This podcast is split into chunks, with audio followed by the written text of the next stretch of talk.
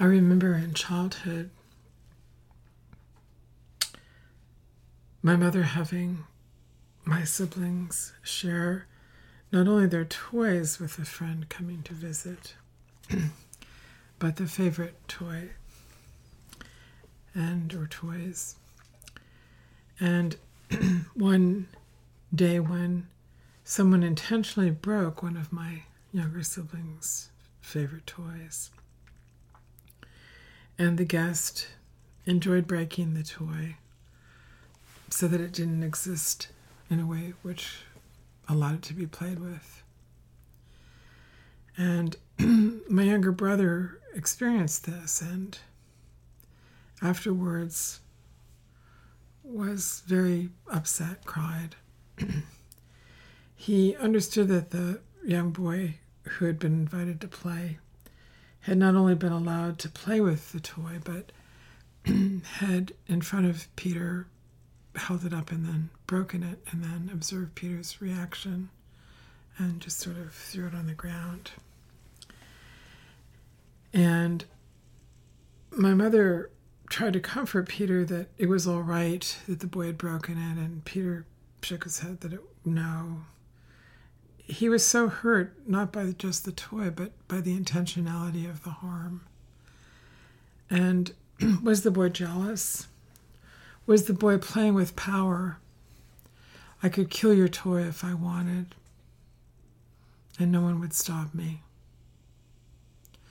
And my mother was trying to teach my younger brother a way forward from one breath, going in and bringing his toy out of his room. He, he didn't want to share the toy. He thought, couldn't we play with the other toys? And my mother had said, no, no, you bring your toy. she was trying to teach him sharing. However, that evening, my father did not agree with my mother. He felt it was all right that Peter didn't have to share all of his toys. And that we would buy him, both parents had decided separately and then together that they would buy Peter a replacement for that toy. Peter was wise enough to understand that he had loved this toy which had been given to him for a birthday or Christmas, a holiday, and in our culture, in my culture, our family's culture. And so it was not just the toy as a material object, it was the essence of my parents' breath, of their parents, of their parents, and their parents, and their parents back into God in eternity. In my younger brother, who was at that point probably four to five years old. And what he experienced in receiving that love, embodying being the descendant of that breath of the Holy Spirit, that breath of heaven, that breath I have never seen fail in my younger brother, who's now in his mid 60s. That breath beside whom I am safe in my breath as we pray and practice as siblings. We share two siblings, a younger sister of mine, older sister of Peter's, Terry. And we share an older brother, the eldest in our family, William Michael Hin, who's no longer alive. I've spoken of him many times. He was my hero growing up, three years older than myself, his breath going first. Not always knowing more than I, not being more intelligent. He was a genius, so he had a completely different, more intelligence than I do, but not more intelligent and always knowing what to do humanly. We are all equal in dignity, we human beings. But old enough in his little body that I learned to watch a bicycle being ridden and then how to pattern myself safely beside him, respectfully, responsibly, with right risk reliability, a quality of deep reverence and joyful love. Mike went on to do many things, but one of them was to be one of the five creators of the rocket fuel for the space shuttle. And then he died prematurely because the intelligence of the people designing the lab, the NASA lab for the men, was all men at that time, no women in the lab it was not ventilated adequately, so all the men died over a long period of time, some of them quite quickly, but Mike over over 12 years. So I experienced him breath to breath to breath to breath over those 12 years, becoming an old man prematurely,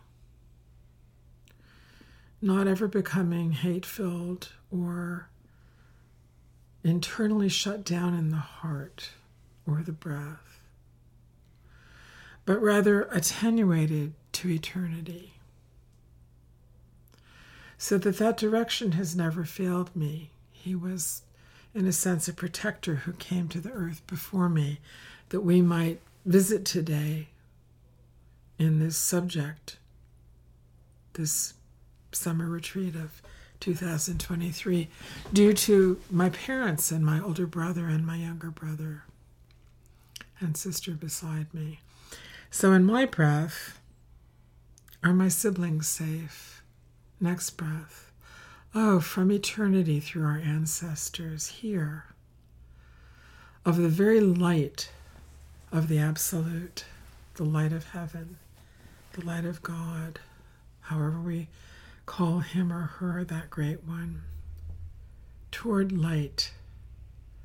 Beyond these incarnations, when we are no more in the forms we are, Mike is no longer in a physical form, yet his essence is within me and all around me. A hero through whom I willingly breathe the next breath as humbly and deeply as I am able, that God's light in you and you and you and you and you and all human beings, including oneself, allows the heart of hearts, the very center of the spiritual heart, to be a fulcrum of the human conscience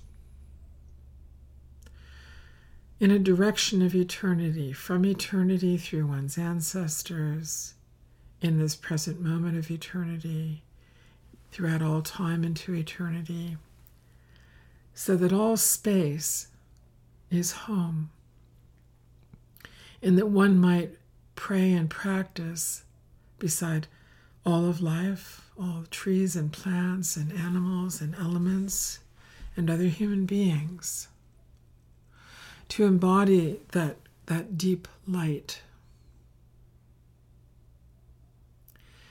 And then out of the breath comes a sense of gesture through sound, a word, a movement of one's cells through the fingers, the hand, the foot, the eyes, the ears.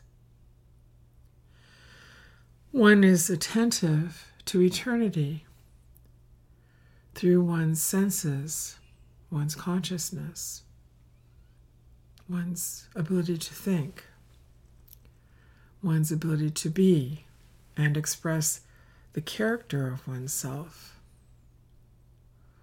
And then the emotions which are felt by that self, the individual living self of your soul in these temporal bodies which were conceived and born and will die so you come from beyond this incarnation and go into something beyond this incarnation. Yet, while one is here in this incarnation, one is responsible, responding back into God and into God within everything. One is responding into the light of the divine, of the cosmos, within everything within all of creation, within all beings, every instant, into every breath, until one's last breath and beyond it. And one is responsible for what occurs through that. One can say, I willingly breathe of heaven to heaven or one can take the little toy of my brother and say, I'm not willing. I don't have a toy like this. I destroy. I win. You lose. Or Peter wins, and the boy who falls down in his breath and breaks the toy loses. And when the mother offered my mother, Oh, I'll pay for it, I'll buy a new one, my mother said, No, thank you. And that was never the point. How do you buy back the moment? You cannot buy grace, it's not for sale. So I note that we are in a very difficult birth right now as a human race. And whatever number of breaths I have left in this incarnation, the young people of our world are very accustomed to what I call the tantrum. I could break that truck if I wanted, you know, and then I could go try to find another one. I go, okay, why would you do that? Because I could. So, for me as a contemplative or a mystic, never out of the experience of God, never, never for a moment do I ever feel God absent from me. I'm not saying I'm intelligent, He just never leaves. I'm just always aware of Him that I was made this way so that I'm like a certain directional fulcrum for myself and to encourage other beings to seek that direction not of me, but within themselves, into the Creator, from the Creator into the Creator. So we're at a point where I'm going to use two touchstones as stories. They're called in Buddhist practices upaya, the old Pali or Sanskrit word, which is usually translated as skillful means or methodology of consciousness or teaching. and they're instruments so that it allows us a direction rather than just meditating into a void that we're empty, it doesn't matter. No tea, no breakfast, no tending the elders, no tending oneself. What difference does it make? The void is not empty. The void, when one goes through enlightenment, is full of everything, of the whole cosmos. But not as the cosmos separate from oneself rather the cosmos as holy family. You are one cell of all of that. So we just passed a holiday very sacred to my Muslim friends around the world of all different denominations. One of the two forms of Eid, EID, two forms each year, and this was the one that follows the Hajj, the the precious pilgrimage to Mecca that each Muslim, if he or she is able, is to go. Traditionally, a patriarch from the family would go to Mecca and embody the Hajj for his sake and for that of his family. One is to participate in this as a Muslim if one is able.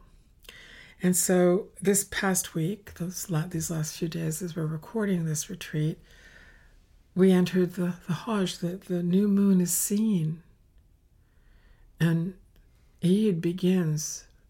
Oh, the moon has been witnessed. The crescent moon, so faint in the early sky. Oh, it is time now. The holiday, the holy day is here. Let us celebrate in joy, thanksgiving, prayer allowing the principles we've practiced in this pilgrimage to enter the earth and all of the human race and all of creation. And so for me, it's always a day that I am aware of in gratitude and solidarity, great love and prayer and practice beside all of my Muslim friends and colleagues. And within the part of my own soul and heart, which is of that holy family, and there's a beautiful quote from within the Quran which translates Even if you see the day of judgment coming, plant a seed. Even if you see the ju- day of judgment coming, plant a seed. So I had a colleague of mine ask me this last month, Beth, I, I found this quote in the Quran. And they stated it to me Even if you see the day of judgment coming, plant a seed. And they looked at my face and asked, What do you see? What do you see? Is that what you see? And I simply looked back at them and I repeated the quote Even if you see the day of judgment coming, plant a seed. I said to them, No matter what we are experiencing, you and I are to plant a seed. So, this week, there is an example I began using at the commencement of the retreat of the boat, which had tragically sunk in the Mediterranean. I note that there are probably a thousand boats that sink every year with refugees. One, two, five, ten, a hundred, a thousand, coming from one nation to another, one area to another. They could be people from one first world nation seeking refuge in another first world nation, but trying to bypass paperwork because they're not able to obtain it. They could be sailing from Denmark to the Netherlands. They could be sailing from Belgium to England or Wales, and they sink. And a person might ask, why were they doing that? I could say, because they don't have the $12,000 in the fees they need to try to get the paperwork before their grandson is born. So they just thought, I'll pay someone, a fisherman, to take me by boat. And so a person who is from a traditionally more difficult idea of culture might think, oh, I didn't realize it was hard for the person of that first world nation his fine sweater, her beautiful shoes, or his peasant sweater, working in great difficulty. A first world nation doesn't mean that everyone is wealthy and healthy and everything is easy and incredible. We are not a, a film score. We are not a perfect image on a glossy magazine. These images of light and sound are reflections or projections of what is not awake yet. So it is your and my responsibility to breathe, that the light awaken all of us through the sound of music and the light expressed through photographs. And the nuances of what is written or typed as words by a pen, a brush, through a typewriter, a computer, a telephone. And what occurs when we do this is the light of eternity moves through us, you and me, as an instrument of the Holy Family. It does not harm, it invites every other being to safely, beside you and me, realize who we are. Who are you? Who am I? Who is he? Who is she? Who are they? What are we to do? Next breath. Oh, here comes the light. We are to resolve the shadow back into the light of eternity every time, every moment, every breath, everywhere, always. That is the path. There is never another path. There never has been another path. There never will be another path. The path is very simple. And when we don't understand the nuances of this, and we don't pay attention to the depth and subtlety of the light through the breath of one another, we lose our way, you might say. And we therefore go through the acts, the karmas, the actions, which are not quite clear. They're sort of like a muddy stream. There might be a storm, and the water falls very deeply down a waterfall or a stream bed into a lake or into the edge of the ocean, and we see the silt coming out, where there's the, the, the mud coming out as the water intensely washes that part of the earth out into the bay or into the southern part of the lake. or pond or the deeper part of the stream. And we have to be with how to treat ourselves and one another as that water clarifies. The air clarifies, the earth clarifies, the fire of the sun and the core of the earth clarify, and our heart of hearts knows how to be of heaven in the current breath into the next breath. From our ancestors into ourselves toward where we are going. For the sake of that great light everywhere, in everyone, including ourselves. And when we abide within this home, we are content. It is more that God is content with this dewdrop of the ocean of him or her that we are.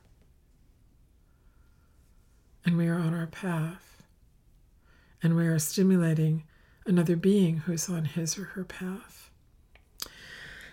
So the boats in the Mediterranean, years and years ago, when I did a lot of work with refugees in the 1970s, there would be massive numbers of refugees and tiny groups of people with whom I was working. And we would have to address how will we feed the children today? There's 40,000 people in the refugee camp, there's no food. How do we take the food that came three days ago to arrange that it goes out in tiny amounts to all of the children. And we'd have to keep a young man from trying to come in and say he was going to get food to take for a child, but really he was just going to eat it himself, which he had done the day before. The nurse had seen him. So we were trying to work with how to caretake the most vulnerable breath, that of the infants and young children beside those older who had adequate nourishment in their bodies stored as flesh until more United Nations food came within two, two or three or four days. We had to say no. There's a popular children's book now. How do you say no to a dragon? Right? How do we say no to the tantrum right now? We've sort of turned into the immature dragon of, you know, the the hip global personality. No, I do what I want. I'm really rich. I'm really poor. And, you know, it's really hard for me. I go, it's hard for everyone to find this place in the heart and soul. The, the path of the Christed being or the Buddhic being, the one who tries to embody the Tao of Lao Tzu or the fair ancestral way of being to care for family of Confucius, or the movement of the breath of heaven through the trees and plants and elements of the kami of our ancestral spirits and within nature and oneself in, in Shintoism. The ceremonial manner of life is a maze in you and in me. But if we are willing, it is not hard. The question of your freedom is always Are you willing? And I will answer my relationship with God is such I'm always willing. It seems somehow God is always willing with me. My response is this reciprocity of love, of grace. Of course I'm willing. Who is there in me to say no? He's already here with me. Why would I go anywhere else? Virtually every other person I've ever met in my life, there's no one I've ever met who experienced this quality. I hope there are many people who exist like this. I've never had the tender privilege of meeting them. I hope that they are here, and I hope that they're protected and guided and blessed and safe and well in all ways, everywhere and always. So for me, I'm always willing that you could be realized by God, and you, and you, and you. And then what would happen? Well, in our heart of hearts, we would be practicing how to safely see my little brother and the boy visiting through the violence. Peter, unwilling to bring his favorite toy out, but his mother, my mother, say, No, I want you to share. It won't mean as much if you share your other toys, but you don't share the one you love. And I remember when Peter, you know, was so dismayed about the broken toy. He already knew that the toy wasn't safe. Somehow he knew the toy wouldn't be safe in the boy's hands. My mother had assumed the boy would learn how to play lovingly with Peter. Instead, Peter learned that there might be someone who would violate oneself. Someone might cause war. And then what does one do? What would Peter do? What would our mother do? What would our father do? So my father was an educator, my late father, and, and he his answer was, well, we could get a new one. And Peter said we don't need to. He didn't really want a replacement for it. But my father's comment was it was important for us to learn to share and but that we did not have to share everything all the time in a way that brought the most vulnerable internal parts of ourselves into the hands of someone else. We needed to be with the other person but we didn't need to present the vulnerability of everything within us to another person. He had learned this from his mother's father. And when he was little, he had had a similar experience to Peter with his grandfather, my father with his grandmother's father, my grand, great grandfather Har, French American man. And my father's parents, my father's mother, and, and had gone a different way. She had let her son not have to bring his favorite item forward. So we had a family situation of two boys, my little brother and, and our father, who were taught by two different mothers. And my mother and my grandma, Anna, my father's mother, loved each other deeply.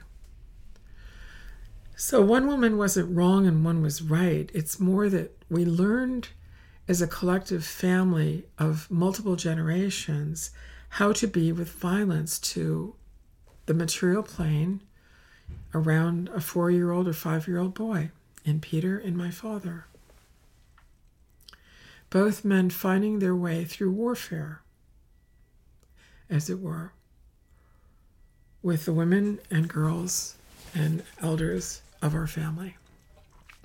So I very intentionally used the example of the boat in the Mediterranean and the accusations flying around the globe and reporters being paid only according to how many people read their articles. So the articles have to be written with a certain charge or no one will read them.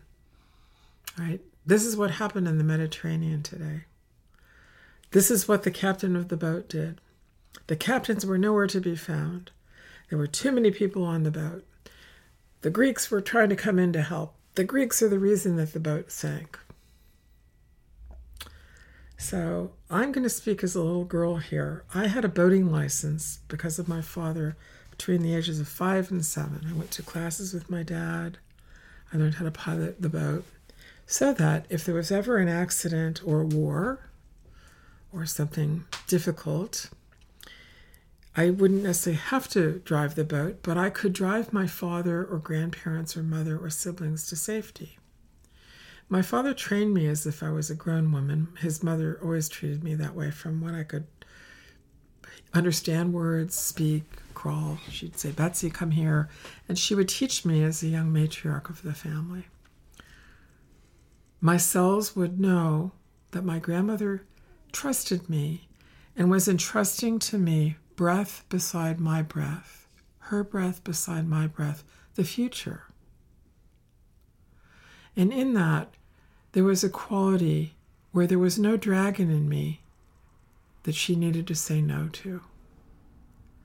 Because she was showing me that she had faith in how God was causing my breath to go forward in time beyond her. This is really important. My grandmother loved so deeply that she understood entrusting eternity to me. Here, Betsy, and when I'm gone, this one goes to your sister. But this one is for you. Right? I have never failed the breath of Anna. How could I? The great mystery of the divine is in her and me together. This is what humanity must do now. The earth is not going to tolerate the tantrum of the dragon that's the modern personality. So, for me, I went through the news after talking about it earlier in the retreat here. I went through the news over this last week and I'd look at all different articles. And if I were that little five to seven year old girl sitting on that boat as a refugee, I would have known to get up in the captain's seat and steer the boat. But you know what happened? The men, it was men and not women who were who were sailing, and there were women on the ship on the boat, of course. But when the Greek members finally came in and tied up at the side of the boat and not the front of the boat, the boat began to move in a dangerous way. And the reason it began to move in a dangerous way, and it's been blamed on the Greek men tying their boat to the to the uh, refugee boat from Libya or Tunisia, wherever the boat originated from. We know that people were mostly from Libya, Tunisia, and Pakistan, the refugees. So why were they on the boat? They are responsible. Why were the captains taking them? They are responsible. Why were the Greek men tying up beside? They were responsible. You are responsible. I am responsible. And now we have a, a grave, which I've been consecrating with my own prayer, as I'm sure many people are. I am consecrating it, however, without blaming anyone. I realize, as Anna's granddaughter, oh my God, Grandma, they abandoned the captain's chair. There was no one steering the boat. It is the single most dangerous thing one can do with a boat with an engine. You never turn away from steering in the direction of your path. While the person sitting there was going to be arrested. He or she, I, Beth, Elizabeth Ann Hin, I am responsible. I who know I would have sat at that wheel, I wouldn't care who arrested me. They could have killed me if they needed to, and maybe I could have saved 700 or however many people were on the boat. Right now, it's being blamed, and millions of dollars spent on this, and whose fault is it, and what problem? I go, geez, so how many Greek school children will not get school lunch meals or books because their parents will be paying taxes that go to cover this huge fight of dragons about people who didn't do their homework in the land of their birth and childhood and adult life? It's not wrong that they're fleeing, but it is wrong that they're not addressing why they are here, breathing, and being where they are born, where they are to live, and what they are to do of God. Everywhere, always. So that the Greek child or the Tunisian person now orphaned, left at the shores of Tunisia as their father or mother or uncle fled to try to go to Europe to get a job no adult to take care of that young Tunisian boy or girl now. His toy wasn't broken. Her toy wasn't broken like my brother Peter's. His life was broken. Her life was broken. And you know what? You can't give it back to them, and neither can I, because we were having such a big global tantrum. And you know, when I'm gone, I'm 70 now. When I'm gone, what are young people going to do? Well, it's really hard for me. I just don't feel like doing anything. My uncle will take care. You're dead. You know, somebody owes me something. You know, nobody owes me or you anything. All you are owed, God willing, is this breath into the next breath. And every single thing you think, cause, do is the fruit of that breath, and it is your responsibility. And I am in prayer and practice, fully willing to be responsible beside you. I take no intercession for any future further falls from grace where people think Jesus will carry it. Muhammad, peace and blessing be upon him. Maybe he'll do it for me. I go, nope, nope, you do it. The tantrum is over.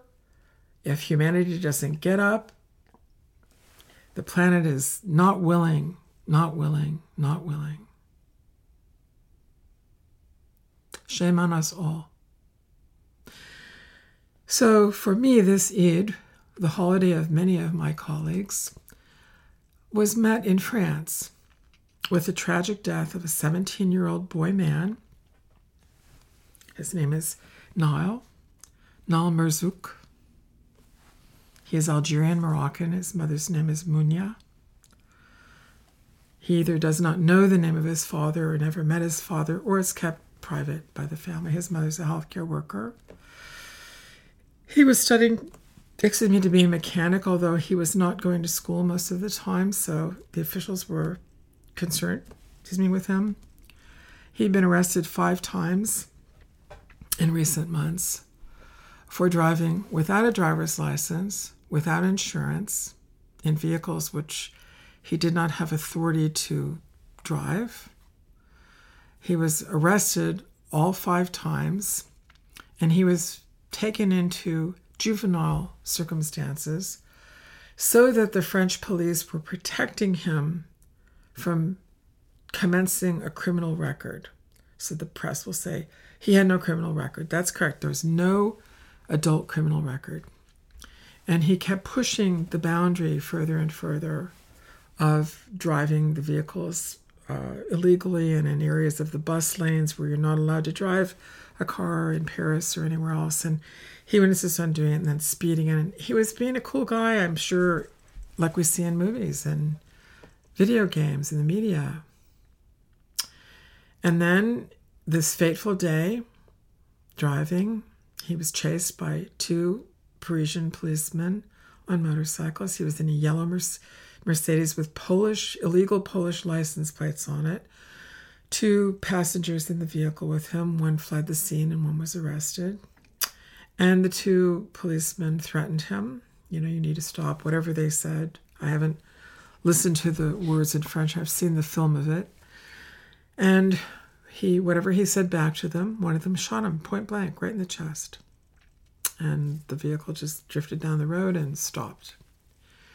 The French policemen, at least one of them, lied about it and said they were afraid they were going to be run over. But if you see the video cameras, it's not true. And who knows what he said to them? Maybe he said, I'm going to run you over, I'm going to come back and kill you. Or maybe he said something kind or didn't say anything. He apparently told his mother that morning, I love you, Mama. And they went off to their normal day. However, no one had told Nile, Nile, this is not the best way for you. Or maybe people had told him and he wasn't listening. You call working with adolescent kids, which I did for the state of Alaska as a young woman, oppositional defiant disorder, the dragon, the tantrum. So, what are you going to do about this?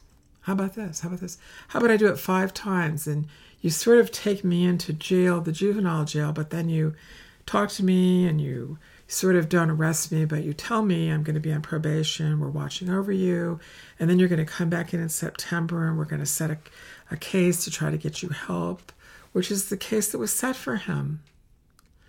He did not recognize no, no. You need now, Nile, to grow up so that millions of people can walk in France. Millions of people, anyone in the world, can breathe in France safely because of you, Nile, and you, Mounia, and all of the people who required that 45,000 policemen had to be called out to go to work yesterday. What a great Eid, huh? Wow. Fourth of July, my late brother's birthday. Wow, what a holiday. Boy, aren't we something? Let's just rip it apart. 200 policemen were injured.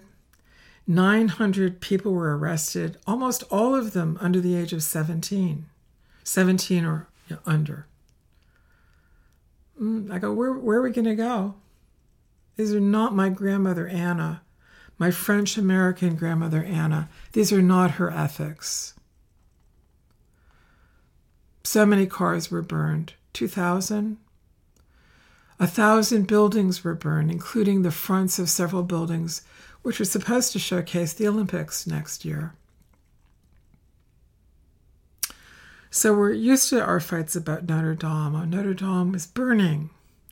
And then people were glad to raise money to try to transform it. It's supposed to open December of 2024.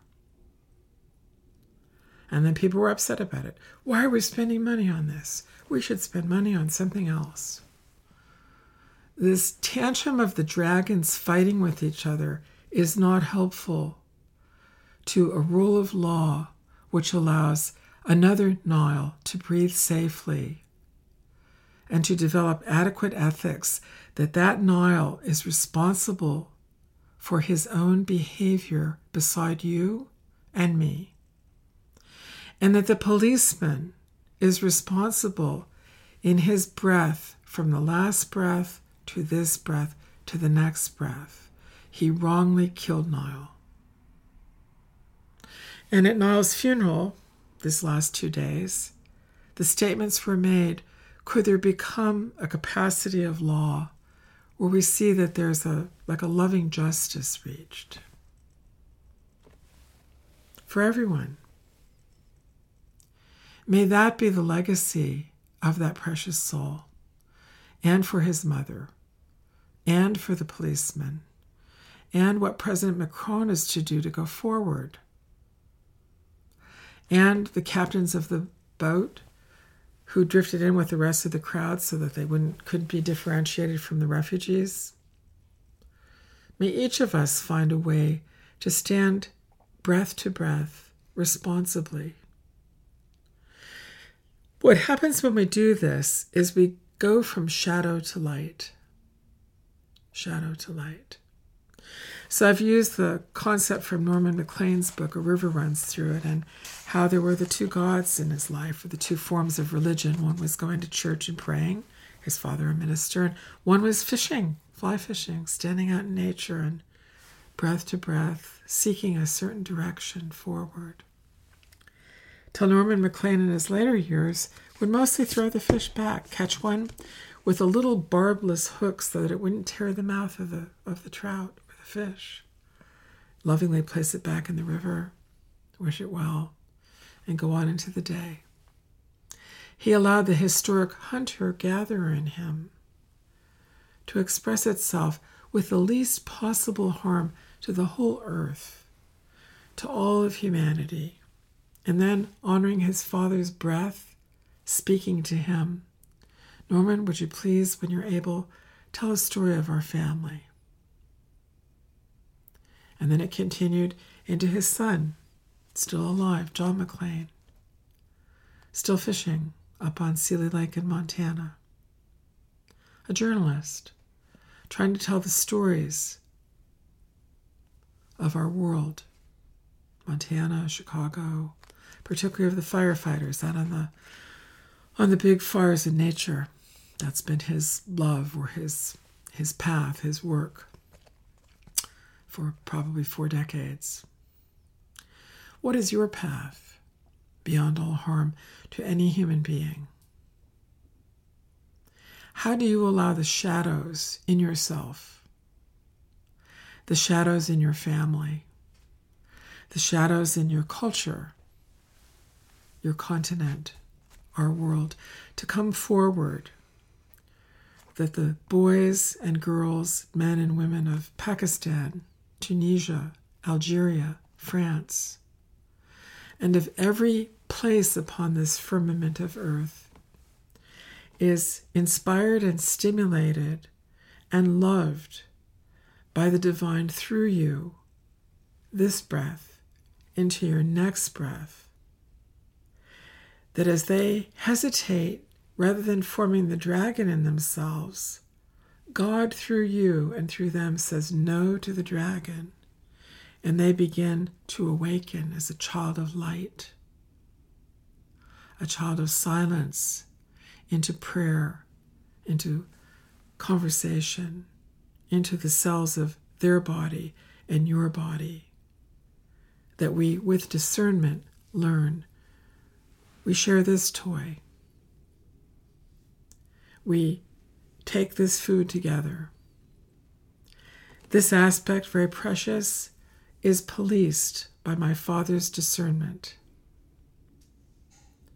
This quality we need to learn is policed by leaders, not perfectly, but where we hold one another responsible and we work together rather than burning the civilization to the ground to rise up and even if we see the day of judgment coming, we plant a seed.